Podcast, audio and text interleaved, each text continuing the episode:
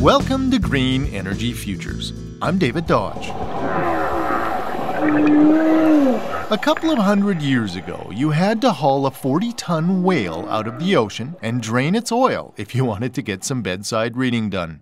It was only a few decades ago when compact fluorescent bulbs were innovative, and oh, remember the $30 price tag?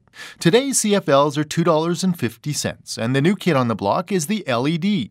The Philips Ambient LED is so solid it won the $10 million L Prize set up by the US government. It's designed as an LED replacement for the standard 60 watt incandescent light bulb.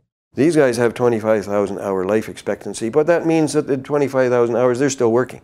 LEDs don't burn out, they will just get dimmer. That's Wayne Rogers, lighting expert with Luminescence Lighting. At 25 to $30, these LED light bulbs are pricey, but they're five times more efficient, just as warm in color, and they love the cold Canadian winters. The lamp obviously only uses 12 and a half watts versus 60 watts, so that's a major benefit from an energy savings point of view. And it likes cold temperature. You can take this lamp and put it outside in your garage, or you can put it in your freezer, you can put it anywhere. For well lit photos, an enlightening blog, and a warm video, check out greenenergyfutures.ca.